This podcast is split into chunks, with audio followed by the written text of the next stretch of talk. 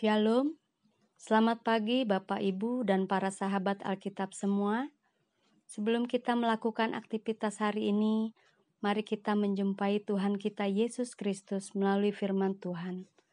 Bacaan kita hari ini terambil dari Yehezkiel 36 ayat yang pertama sampai ayat yang ketujuh. Demikianlah firman Tuhan. Hai engkau anak manusia, bernubuatlah mengenai gunung-gunung Israel dan katakanlah, Hai gunung-gunung Israel, dengarlah firman Tuhan. Beginilah firman Tuhan Allah, oleh karena musuh itu berkata mengenai kamu, Syukur, bukit-bukit dari dahulu kala sudah menjadi milik kita. Oleh karena itu bernubuatlah dan katakan, Beginilah firman Tuhan Allah, oleh karena Ya sungguh karena musuh dari sekitarmu menjadikan kamu sunyi sepi dan mengingini kamu, supaya kamu menjadi milik sisa bangsa-bangsa, dan oleh karena kamu menjadi buah mulut orang, dan banyak dipergunjingkan. Oleh karena itu, hai gunung-gunung Israel, dengarlah firman Tuhan Allah kepada gunung-gunung dan bukit-bukit, kepada alur-alur sungai dan lembah-lembah, kepada reruntuhan-reruntuhan yang sunyi sepi, dan kepada kota-kota yang sudah ditinggalkan, yang sudah menjadi jarahan dan olok-olokan bagi sisa bangsa-bangsa yang di sekitarnya.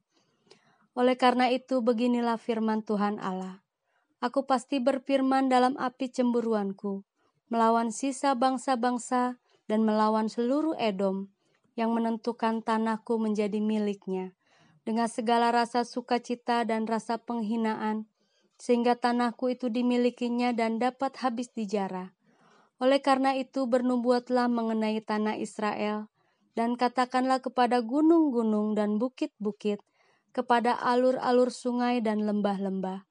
Beginilah firman Tuhan Allah. Sungguh, aku berfirman dalam amarah cemburuanku, oleh karena kamu sudah menanggung noda yang ditimbulkan bangsa-bangsa. Oleh sebab itu beginilah firman Tuhan Allah. Aku bersumpah bahwa bangsa-bangsa yang di sekitarmu sendiri pasti akan menanggung noda mereka. Demikianlah firman Tuhan. Tema renungan kita pada saat ini adalah cukupkan dirimu dan bersyukurlah. Kecenderungan manusia pada umumnya adalah tidak pernah merasa puas dengan apa yang telah diterimanya. Hal itu yang menjadi alasan untuk melakukan banyak cara supaya mereka mendapatkan lebih dan lebih lagi. Tidak peduli apakah orang lain menjadi korban atas perbuatannya, keserakahan umat manusia tidak hanya dapat dilihat dari cara-cara mereka menindas sesamanya, tetapi juga mereka mengeksploitasi alam dan merusaknya untuk kepentingan mereka sendiri. Kenyataan pahit itu yang dialami umat Israel setelah keluar dari Mesir dan peroleh kemerdekaan dari Allah dengan diizinkan tinggal di tanah Kanaan Tanah mereka telah dirampas oleh orang-orang yang mensyukuri anugerah Tuhan. Ketidakpuasan membuat mereka menindas sesamanya dan saling berseteru, memperebutkan alam dan segala isinya. Perampasan terhadap alam adalah penghinaan di mata Tuhan. Tindakan itu membuat Tuhan begitu marah dan menganggap tindakan umatnya itu sama dengan menghina dirinya.